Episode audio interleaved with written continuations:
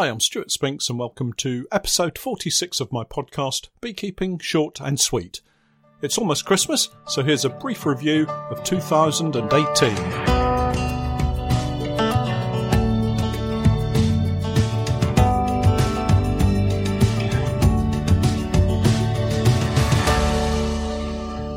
Beekeeping Short and Sweet, a beekeeping podcast for the inquisitive beekeeper with a short attention span. A beekeeper, in fact, just like me. Hi, everybody, and welcome back to the podcast. Before we get stuck into the podcast today, I wanted just to mention that I'll be taking a couple of weeks off over the Christmas and New Year period just to recharge my batteries. So look out for the next podcast sometime around the first week of the new year. So this week I wanted to talk about what's happened over the past year. It's been a fairly busy season, and I just wanted to cover off some of the highs and lows and share with you my beekeeping experience for this season. It seems a very long time ago that uh, spring arrived, and we jumped at the chance of an early start to the season, only for cold winds from the east to batter us here in Norfolk in the UK. That particular storm earned the name the Beast from the East, and I think I've mentioned it before in some of my podcasts if I'm honest, I think that really caught me out at certainly one of my apiaries. That apiary was all national hives and they were all on single brood boxes as well, which I don't tend to do. Uh, normally, I would have them on at least a brood and a half, which is a brood box and a super. But I had added food to all of them in the form of some fondant, but it just wasn't enough for some of them, and I lost several colonies. Uh, there were smaller colonies in the same apiary uh, that had sufficient food, but they just weren't able to withstand the severe cold and they also perished.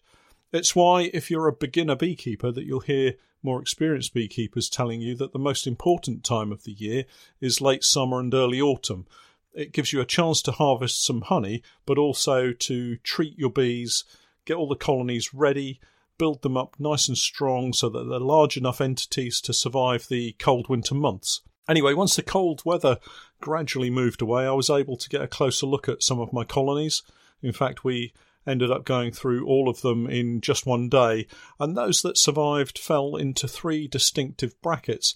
And it's no surprise, really, there were some very strong colonies, and these were colonies that seemed to be almost enjoying the extended cold period, and they were actually bursting out of their hives. They had so many bees in them, I don't know where they were putting them all. There were also average colonies, and these were neither strong or weak. They were just, well, average. And as you expect, they made up the bulk of the colonies that had survived the winter. And finally, there were the weak ones, and we had several colonies that looked as if they should never have survived the winter, but somehow did bees covering maybe one or two frames, barely able to cover the small patch of eggs that the queen had laid, and uh, just looked in a fairly poor state.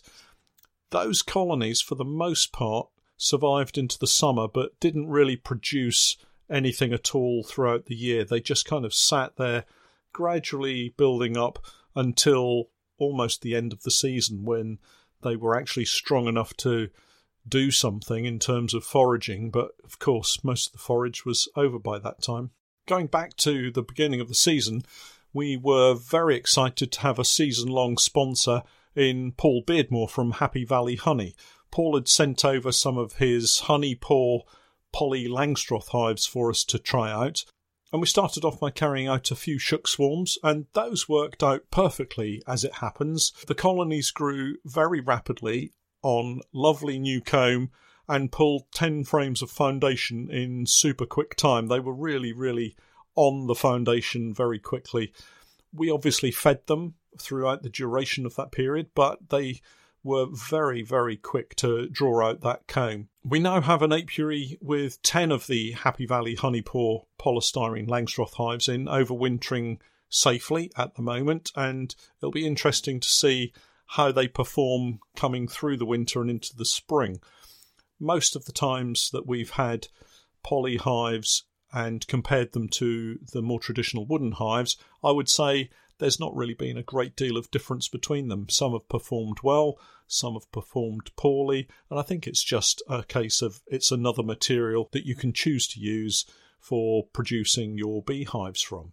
Each year I raise a few of my own queens from our limited stocks of colonies, and with small numbers of colonies to select from, it's always a bit hit and miss as to what you're going to end up with in terms of the traits of the new queens. We have open mating throughout all of our apiaries, which means we don't have any instrumental insemination.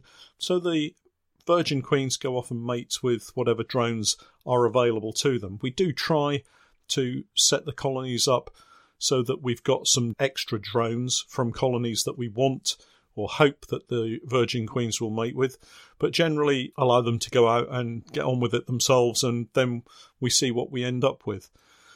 But we did produce, for the most part, some very nice queens, and they are now heading up colonies that will turn into production colonies for next year. And raising queens is a, a very simple process that I think all beekeepers can have a go at. So if you're thinking about it, if you're a new beekeeper and you'd like to give queen rearing a go, then check out some of my videos and uh, just give it a try. It's uh, a lot of trial and error for the most part, and you'll soon learn what works best for you, and then you, you're on your way. Of course, the constant need to replace and renew queens means that queen rearing needs to be a focus for me every season, and next year I'm going to focus predominantly on just using the Nicot system for my queen rearing.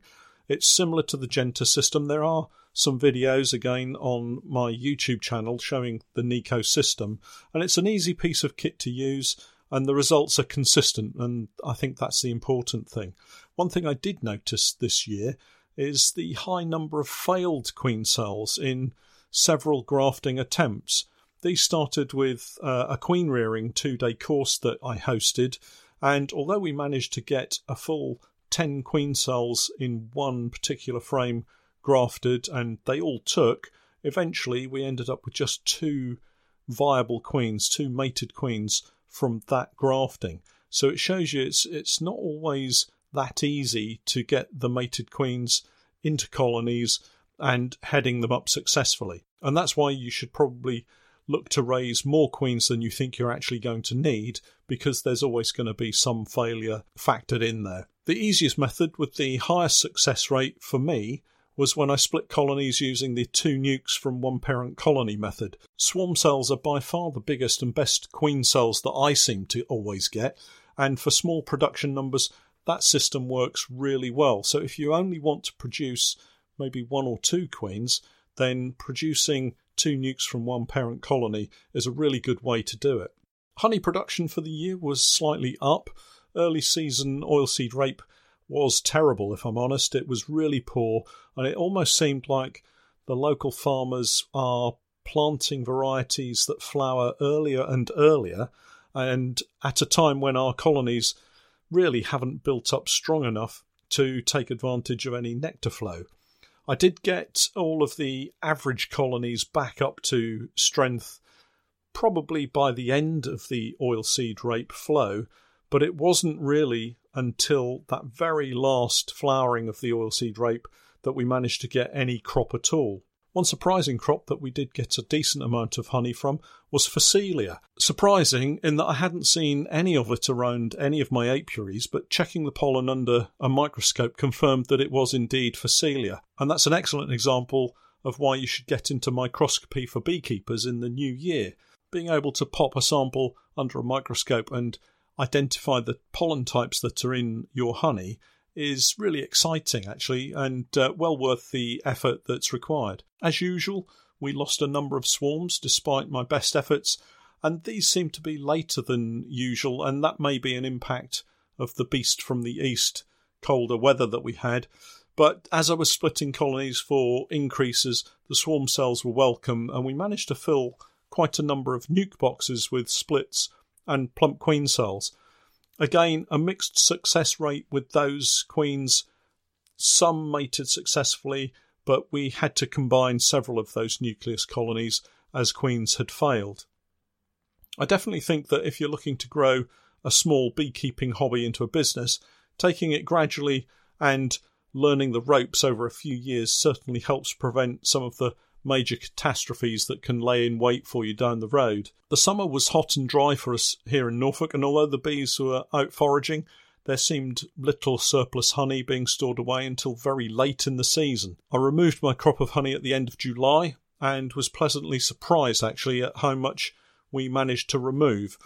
All of the early season colonies had produced at least one super each, so if you're thinking of splitting colonies and want a summer crop, do it early enough for them to grow and then they can uh, build up in time for a, a summer hit. Later in the season, I had a visit from the National Bee Unit bee inspectors. Keith Morgan, our regional bee inspector, along with Dave Bonner, who's a very experienced seasonal bee inspector.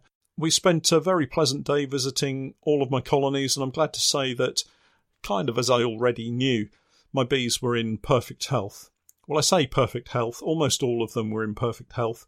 I had one particular colony that was very sickly with chronic bee paralysis virus, and we've been trying to help them throughout this season and into the winter. And I've produced a number of videos showing the disease and the steps we've taken to eradicate it.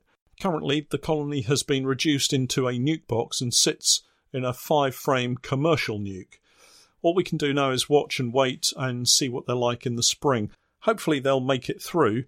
But as I said at the time, with so many colonies, and just this one infected colony, it may have been better to destroy them to avoid spreading the virus to other colonies. We've also spent a lot of time trying to help them out, so fingers crossed that they'll survive through to the spring and have shaken off the problem. I don't have any migratory crops to take to the heather, so for me, once I'm into August, it's treatment time and feeding for the winter through September. This year we treated with Apistan and that went really well. Although it's a six week treatment, the bees coped very well with it, and I think we went into the autumn with colonies having very low varroa counts. I know it's possible to get bees onto the heather and treat them once they get back and add extra feed if necessary, but I've never had that challenge, so the process is pretty laid back for me in terms of timing through the autumn and into the winter. I like to think it gives the bees a late flush of summer nectar and allows them to set the brood for winter bee production prior to the ivy coming into flower. Also, with fewer varroa in the colony to cause any issues, I think my bees are stronger for it. I've been feeding my bees with a new sugar syrup this year sent to me by Paul at Happy Valley Honey. It's called Appy Mix, and the bees really took to it. I'm also using the same product in fondant form this winter, and I'll report back in the spring as to how the colonies have got on with it. So here we are approaching the winter solstice, feeling fairly happy with the season. There were no major issues, and now with an eye on the new season, which will be upon us very quickly. I'm now planning my midwinter oxalic acid treatments, which will happen over the next couple of weeks, and I'll report back on how that went. My thanks particularly to Paul at Happy Valley Honey for his support of my various projects and also to everyone who supported me via my Patreon page. I really am very grateful for your support. Don't forget that you can get the very latest podcast and extra video content by signing up to my Patreon page, patreon.com forward slash Norfolk Honey. And I'll leave links in the show notes as usual. Well, that's it for this week. As I mentioned, I'll be taking a couple of weeks off over the Christmas and New Year period to recharge my batteries. I'd like to take this opportunity to wish you all a very happy Christmas, and we'll catch up soon. But until then, I'm Stuart Spinks, and that was Beekeeping, short and sweet.